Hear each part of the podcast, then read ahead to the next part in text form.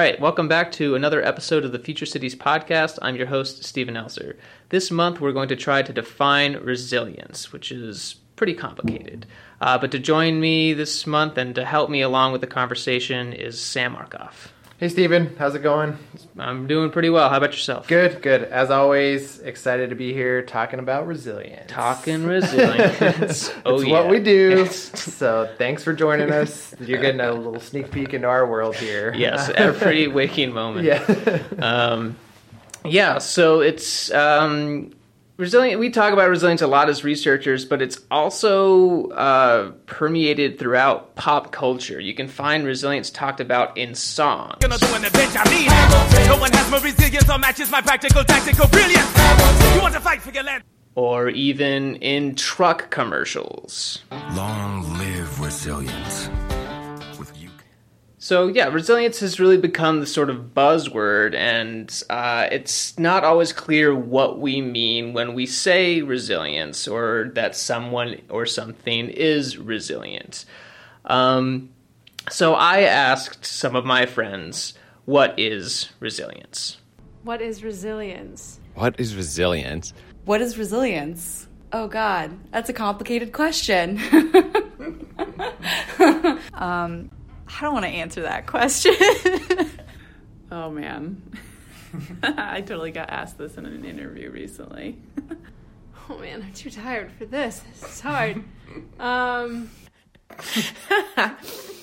Resilience is the ability, a property of an ecosystem that describes its ability to um, react and adapt to change. How much like perturbation or pressure needs to be put on an ecosystem before it changes states? the uh, ability of a system to um, bounce back from a perturbation while maintaining uh, certain ecosystem properties or function. the ability to self sustain given adversity. the ability of an ecosystem to maintain its kind of um, integral identity despite disturbance. the ability to uh, take some kind of insult and persevere from it. The ability of systems to uh, rebound to their previous state after a disturbance event, and that could be applied to uh, cities or natural systems or even human populations. Resilience is the ability of a system to um, return to functioning or to increase its ability to function after a disturbance. Beautiful. Something like that.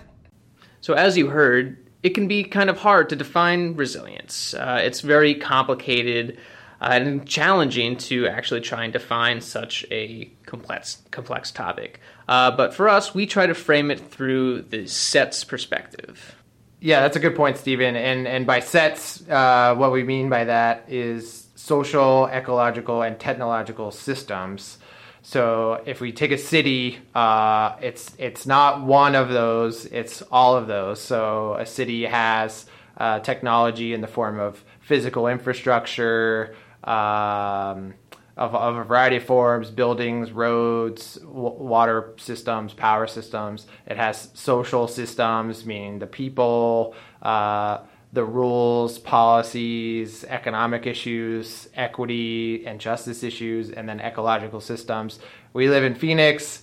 Uh, it's getting to be that time of year where it's getting pretty toasty outside. So, you know, each city is existing within a ec- ecological environment that was there before the city was. So whether that means the the temperature that it experiences, the soil type, the water type, the natural vegetation. So that's what we mean by sets, social, ecological, and technological systems. And that's one way that you can start to sort of break down this more complicated topic of resilience. And that's what we'll be hearing from our guests about today. What are, how is what is resilience from a social perspective and ecological perspective and a technological perspective and then how do those all come connect to each other Right. And our first guest to talk to us about resilience from an ecological perspective is Dr. Nancy Grimm. Yeah, I'm Nancy Grimm. I'm a professor of uh, ecology here in the School of Life Sciences at Arizona State University. And I am um, one of the co directors of the Urban Resilience to Extreme Sustainability Research Network. Great. Thank you so much. So, could you tell us from an ecological perspective what is resilience?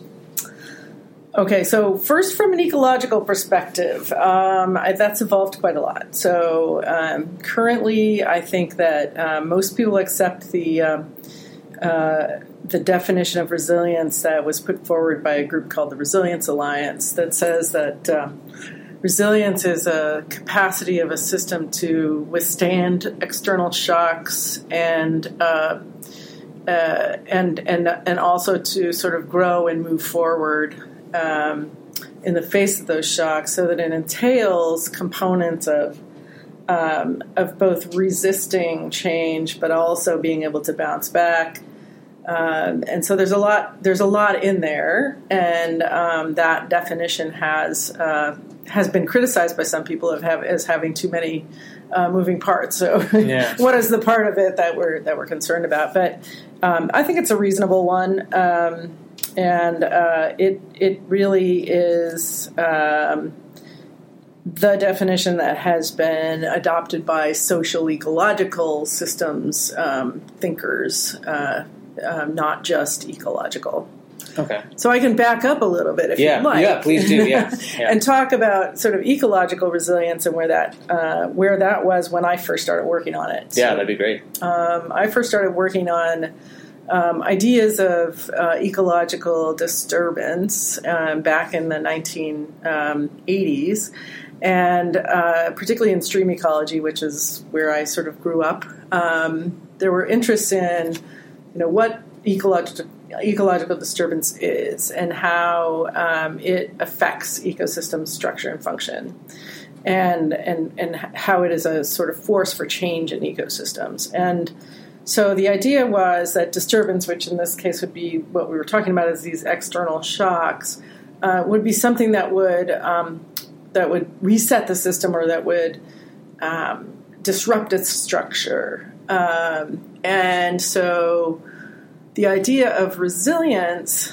um, when I first started working on it, was similar to what is now called engineering resilience, which is this sort of rubber band analogy. You know, you stretch and it's able to come back. Uh, whereas we contrasted that with resistance, which is the ability of a system to withstand change. And so I actually measured those things in my research. I measured how much a flood disturbance um, displaced the system from its previous state. And then I measured the slope of the change in system state over time following a disturbance as a measure of resilience. And, um, and so um, the problems with that definition are really that we assume that there's some kind of equilibrium, stable state that we expect the system to inhabit and that it's going to come back to that given some kind of disturbance. That's not really the way the world works, we Yeah. found out. So, in fact, um, it's really better to think about uh, systems as sort of exhibiting um, a great deal of variability within some sort of uh, some sort of um, well, this is kind of a nerdy term to say, but it, it, it works. Basin of attraction. So you can think of it as kind of a, a range of conditions that the system might exhibit uh, over time, and it might sort of slop around in those different conditions. And little events can happen that could make it move from one side of that basin to another side of that basin, but nothing is going to really push it outside of that. And so the idea uh, is therefore that the system is not one static um, uh, equilibrium, but maybe has multiple equilibria that it can exhibit or multiple states that it can exhibit. So this um, idea of resilience as having these components of resistance, of um, of, ch- of coming back or moving through time, um, of being close or far away from something called a tipping point, which is where it would move into a completely different state. Uh, those kinds of um, terms are more incorporated in the in the definition of resilience that was um, sort of owed to um, uh, Buzz Holling in the in the 1970s, and then developed further through this group, the Resilience Alliance. So you mentioned the def- the definition you first gave. You said was pretty accepted in the socio-ecological resilience sort of uh, understanding. Uh, how does the definition of resilience change when you add the technological uh, perspective, the social, ecological, technological perspective? Yeah, that's really interesting to to think about because um, there's been so much development of social ecological uh, systems theory and uh, ideas about how things have to change. Our view of, of ecological systems have to change when we put people into the equation. Um, and some people treat uh, technology or the built environment or infrastructure as just sort of a manifestation of putting people into the system. But I don't think that's exactly right because we have this whole like monumental amount of work that um, if you think back on um, you know how uh, engineering has developed, for example, um, the idea of um, you know of, of, structures being uh, fail-safe or being you know built for the 100-year event or something like that. This has implications that they are going to withstand the kind of um, disturbances or shocks that might um, that might be expected of them. And those things are usually developed um, using some reference to the past. So how how um, how big have the floods been in the past? And so let's build something that can withstand one of those that has just a one percent chance of of occurring and will be safe. The problem is that one percent chance is changing. Yeah. So the one percent, the, the the size of an event that's associated with 1% is going to get bigger and bigger and bigger. And so that doesn't work so well. Um, so, so I, so I don't think it's right to say, well, this, this can all just incorporate this because, um, because these systems are, are part of, uh, you know, the human manifestation of, of uh, interacting with uh, natural systems. I think they have some uh, unique characteristics. Um, uh, infrastructure systems or built environment is often, um, I mean, it's often made for a particular single purpose. Yeah. And so, if um, it fails at that single purpose, then it um, it's can be catastrophic. Um, they also potentially have really different time horizons for um, this variability that we talked about, this moving around in a basin of attraction. Maybe they don't move very much at all, um, and the time horizons uh, are, are really different. So we think of built infrastructure as being really permanent. It isn't necessarily, but we think of it in that way. Um, and so I think those are some of the reasons why um, I think we have to explicitly think about the resilience of the technological c- components of, uh, of sets or social ecological technological systems. So again, that was Dr. Nancy Grimm.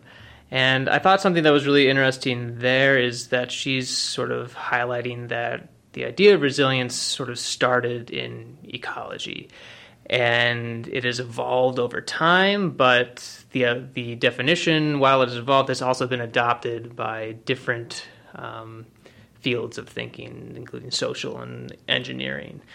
Um, yeah, and I, I, mean, it kind of makes sense too that it would maybe start out in ecology because uh, resilience and, and adaptation are very kind of interrelated uh, topics, and a lot of times they're they're meant, they're spoken of as synonyms, and so you know.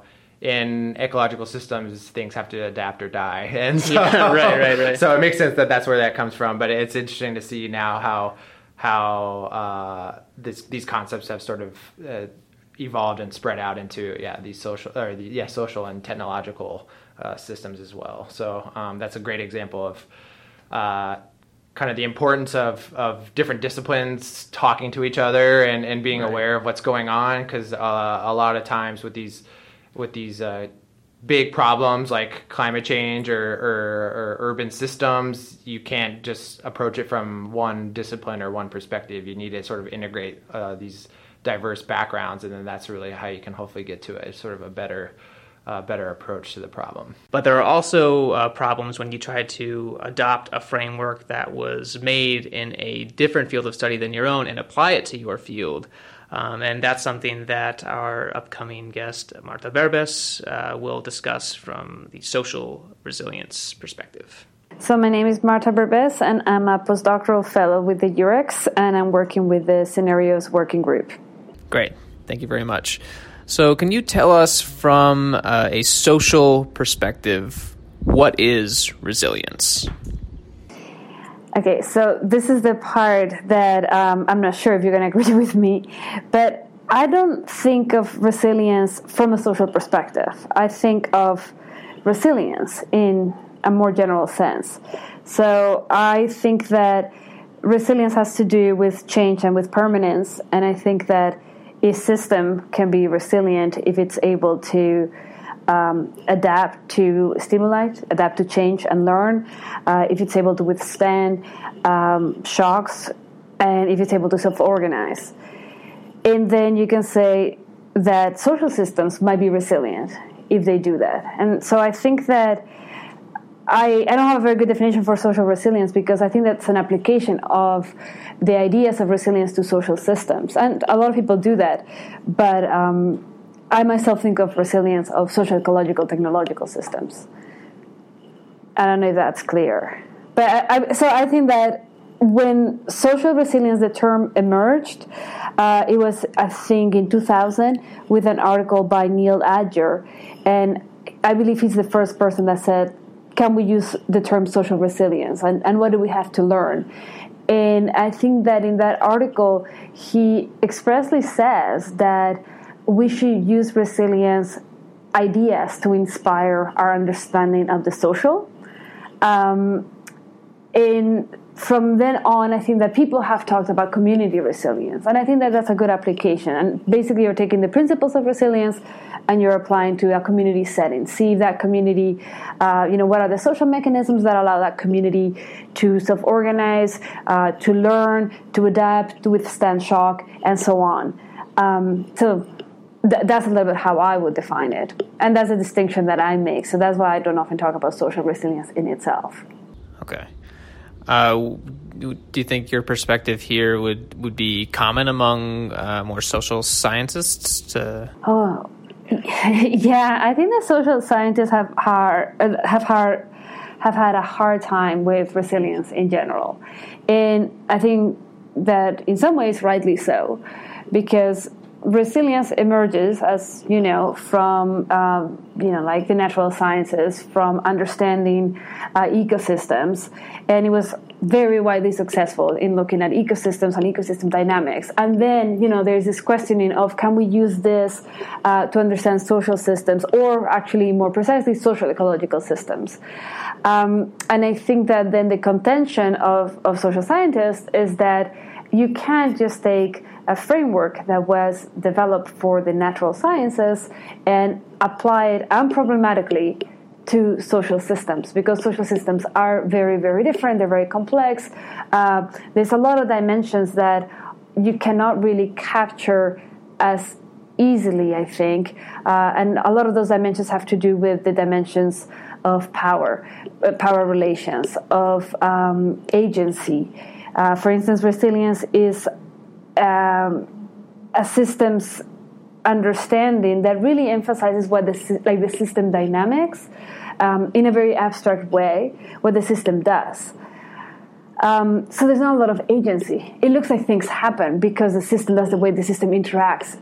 Um, whereas social scientists oftentimes they want to know why and who the that right? And and and who's being uh, you know who's being impacted and who's being benefited by particular um, you know like policies or whatever it is. So i think that social scientists often talk about resilience as um, a way they are, I think, generally unhappy with having resilience applied to social systems because it's really difficult within the resilience framework uh, talk about questions of you know justice and power and agency. And those understandings are underdeveloped. And i think that that's one of the challenges like where you can look at resilience and have it informed by political ecology but like how do you walk that that that space? It's it really is challenging. Um, yeah. Great could you talk a little bit about uh, resilience of what to what for whom? Yeah, well, I think like that's the departing point, and I think that I'm guilty of always saying that. but I think that whenever people talk about resilience, um, they have an idea, usually a normative idea about something that is good that we should like increase resilience. Always, you know, more res- and, and and always, like to me is always about like let's backtrack a little bit resilience of what to what and for whom. Like, if you cannot answer those questions, you know, like you're just using resilience in a very loose way. Because, uh, again, the power of the lens is that you will identify a social, ecological, technological system that you either want to maintain or you want to change. Um, but then does it to what, right? Like, what is it that you're trying? And you know, like in, in, our work, a lot of it is you want to build resilience of cities to, uh, you know, extreme events, and and then the for whom is really where the critical questioning comes in because you may increase resilience of you know like in watersheds like you increase the resilience of uh, a community upstream to the detriment of a community downstream and, and, and that sort of thing right so i think that that is the departing point of you know whenever you are approaching you know whenever you want to build the resilience of something of a system you should be able to start with those questions answer those questions and, and because i think not only that kind of like give, like gives you a way of bounding the system, which is important because otherwise you have no way of knowing what the system is actually doing. If the system is like everything, well, then it's really difficult. It's much too complex. Um, to what, which usually is much more easy to identify once you know which system you're interested in, and for whom. And for whom, for whom is, is an incredibly that's where a lot of the values and a lot of the critical thinking comes in because you know like there's different stakeholders and what one might desire to keep resilient other people might want to tear it apart so yeah that I, I, I would think like that's the basis you answer that and then you move on like to whatever else you want to do but yeah so something there that Martha mentioned that I thought was uh, important and that Nancy sort of touched on as well is that resilience is just it's so complicated. It's interdisciplinary, it's transdisciplinary, it's just including so many different perspectives. Um, that makes it a real challenge to study as a scientist because it's hard to grasp onto any one part because one part isn't really enough right. to understand resilience. Yeah. Um, and again, that's that's kind of why we like to think of things from this sets perspective because you know I'm an engineer by training. Uh, you know we can traditionally, you know, we could we could recognize, okay, this this dam isn't built high enough, or this levee isn't built high enough to uh, prevent certain level of flooding. You can raise the dam, but to do that, you still need people to design it properly, operate it properly. Uh, you need to be aware of the sort of ecological surroundings in which the dams or the levees exist in and how those are changing constantly. Uh, funding comes into play. Uh, maybe some people don't want the dam any th- there anymore or didn't want there in the first place, and this is potentially a good opportunity to get rid of the dam. And so that's when you can really start to see that th- all these different perspectives need to be uh, brought to the table. Otherwise, you're going to have sort of um, imperfect solutions that uh, may come back to uh, haunt you later on or come back to, to bite you in the butt, I guess. yeah, right. Uh, and thinking about again, that kind of complexity and, and having a broad, kind of diverse uh, idea of resilience is something that our next guest will talk about, who's uh, Dan, Daniel Eisenberg, who is a recent uh, PhD graduate here in the School of Sustainable Engineering, and his work focuses on resilience engineering. Um, so we'll hear a little bit of a kind of the technical side of things, but you also hear how it's much more than just sort of technical uh, considerations that that that need to come into play. Today, we are going to be talking to Daniel Eisenberg, who is a soon to be uh, PhD graduate uh, here at Arizona State University in sustainable engineering, and his work primarily focuses on uh, resilience as well as some network science elements. So, uh, Dan, welcome in. Thanks for uh, for talking with us today. Um, Thanks for having me, Sam. Yeah, it's always a pleasure. Yeah. um, so, I guess we'll just jump in with sort of a broad question. Um, so, what does resilience mean to you, or from a an engineering perspective? Resilience from an engineering perspective. So, just so you know, um, my background is also kind of in a military context, right? So, I first started working on critical infrastructure resilience at the U.S. Army Corps of Engineers in the Engineer U.S. Army Engineer Research and Development Center, ERDC. um, and the risk and decision sciences team. And I did that before starting my PhD here at Arizona State University. And back in 2013, when I started doing that work, essentially, uh, Presidential Policy Directive 21, Obama put out, as well as Executive Order 13636. These were these two guiding documents for all federal agencies, essentially saying we need more resilience. And it was focused largely on cyber infrastructure and risk management, but it was it was also talking about all infrastructure systems of the United States, which includes energy, water, communications, mobility, anything that you can really think of that's providing important lifeline services uh, was under the sun of uh, under the umbrella of we need resilience. And about the same time and within those guiding documents definitions of resilience came out that have largely been the ones that the engineering community has drawn upon that i'm aware of.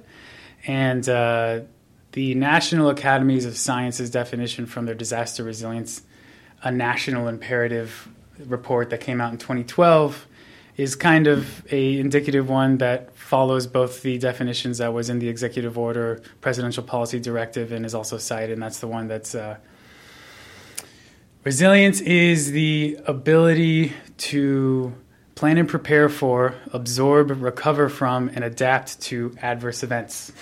so it's like four things planning and preparing before something happens, absorbing damages while it happens, recovering after you're able to arrest or absorb the problem, and then hopefully adapting and changing the system in the future to better deal with those situations that caused that problem in the first place, right? So that uh, those four processes add up to what comes up to be what people refer to as a critical functionality curve.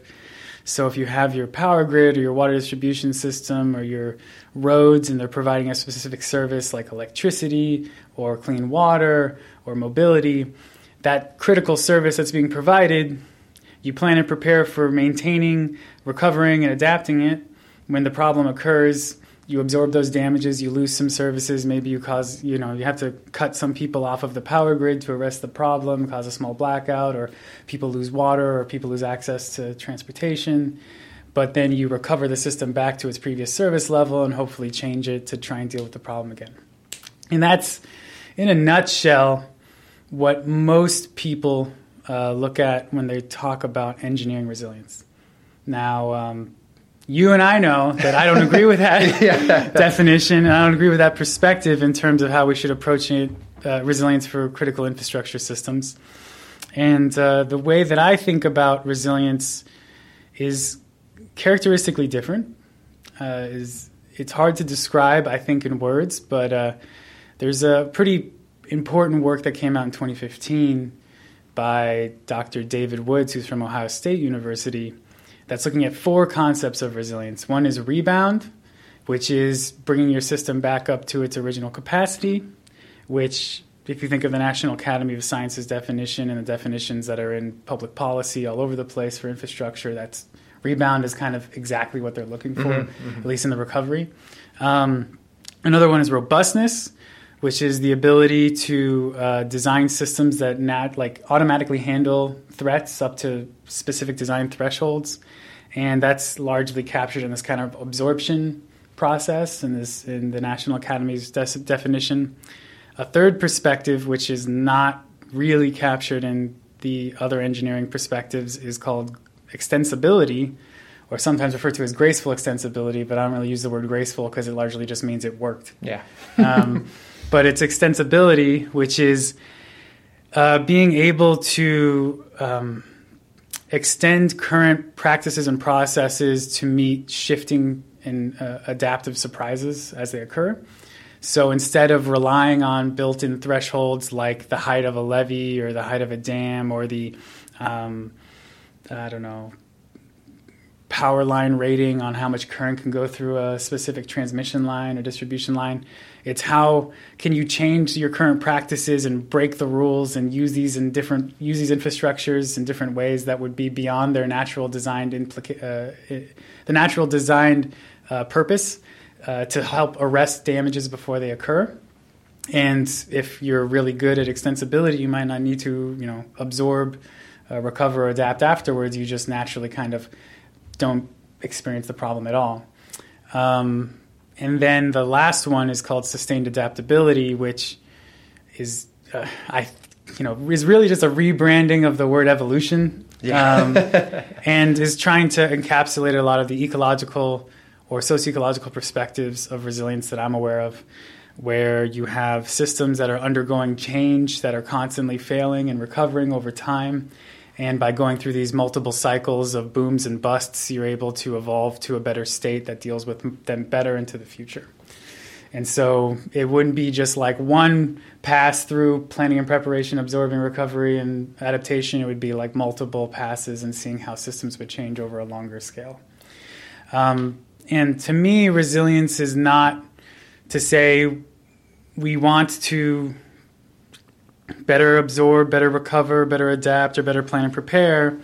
It's to say sometimes we need to be really robust to a problem. We need to build a higher levee, but sometimes building a higher levee is just going to put you in a worse position in the future. And so that might not be the best option. So instead of doing this robust solution, you might then say, okay, we're going to try and change a practice or put something in place that allows us to um, improvise better, which would be more of an extensibility uh, solution.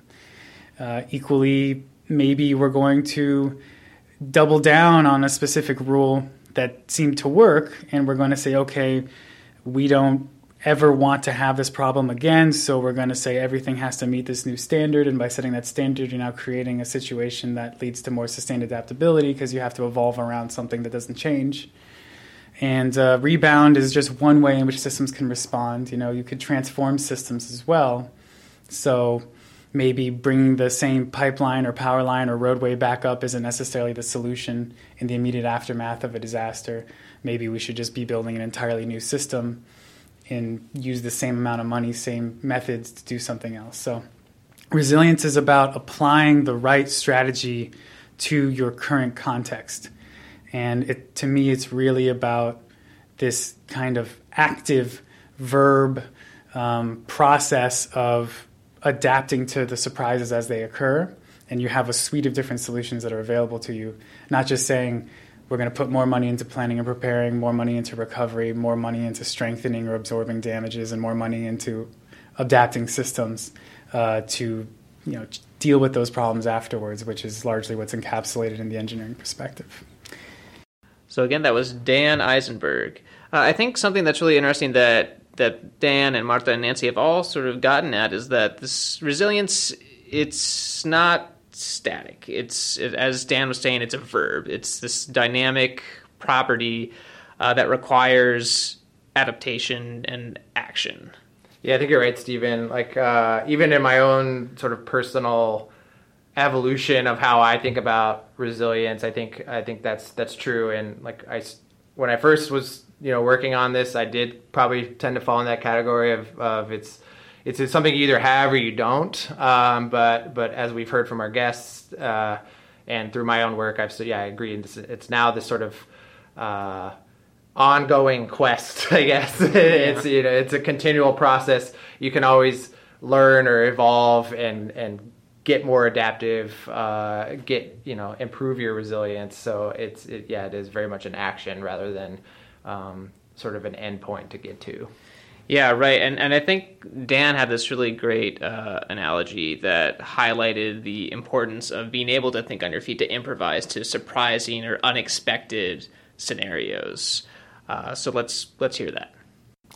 Uh, you know, case in point, an example we like to talk about a lot is uh, when Sully was flying the and landing in the, the Miracle on the Hudson.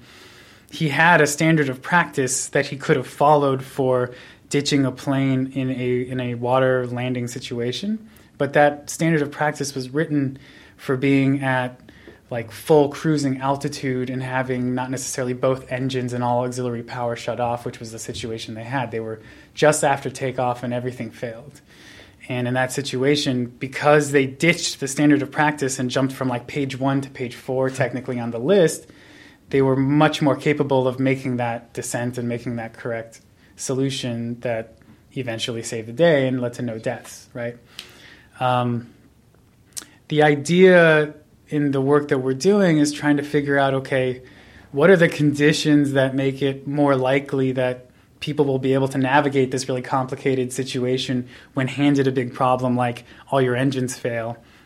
Okay let's follow the rules or let's break the rules. And being able to understand okay these rules these these standards of practice are not going to serve me right now and so i need to improvise. Or these standards of practice are exactly what i need to do right now and by following them i'm going to you know prevent the nuclear meltdown and prevent the plane from crashing. Yeah. and that's the big question for i think engineering resilience right now is to say we can build these systems and we can make them you know survive really complicated and damaging hurricanes or floods or heat events or terrorist attacks but you can't prepare for everything and when the surprise does come if you can't deal with that you're not really resilient So uh, hearing all this, you know, to me, it just kind of sounds like resilience is a good thing. Um, that's what that's what it's the impression that I get. I kind of get listening to all these people, and, and that's sort of how I uh, traditionally thought about resilience for a, a long time. That it is a positive property for a Mhm. system to Mhm. have. Yeah. Um, yeah, and I, I tend to agree with that, and I think yeah, I, I would imagine most people think that being resilient, yeah, acting in a resilient manner uh, is a worthwhile endeavor. But uh, as we've started to see, that's maybe not. Uh, it's not always as cut and dry as as it may seem, and and uh, resilience may not always be a good thing, as as Marta uh, will explain in our next clip. Would you say that it is good to be resilient? No, no, like not at all. I I think and and and again, I think that this is part of the controversy around resilience.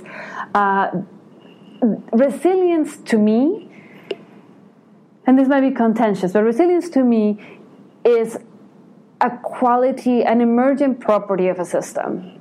A system is resilient or not. It, it, it just is, you know? But that that system will be a desirable system that's a value question and i don't think resilience is particularly strong at answering those. And i think that's the frustration that a lot of social scientists um, experience when talking with resilience scholars that they find that the resilience uh, lens is depoliticizing that it actually hides behind this you know systems perspective. Um, it hides what I think social scientists suspect is a preference for the status quo. And I don't think that that's I don't think that that's necessarily a fair uh, assessment of many of the resilience scholars. I, I don't think that um, that's you know I think resilience scholars have preference for you know like particular forms of social ecological systems. Um, but I think that that's why it comes out that resilience is this you know neutral thing that the system has or doesn't have. But you can say, well, a dictatorship is usually very resilient, um, highly undesirable, uh, really violent, and, and so on. So, no, definitely, I would say that resilience and desirability are two different things. Yeah.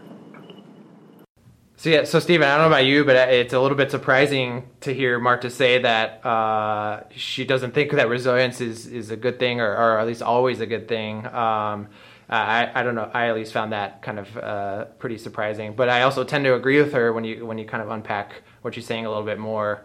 Um, and I think that highlights an important part of uh, any work related to resilience. I think it's uh, uh, it's important to be a lot more transparent about uh, what you're trying to be resilient to, or what what uh, what actions you're pursuing, and who stands to sort of benefit or not benefit from those. So I think uh, that we're not always going to be able to have something that everyone's happy with, but I think if we can at least be more transparent about what we're trying to do, then people can then uh, come to the table and discuss, you know, what what what works for the, the broader community.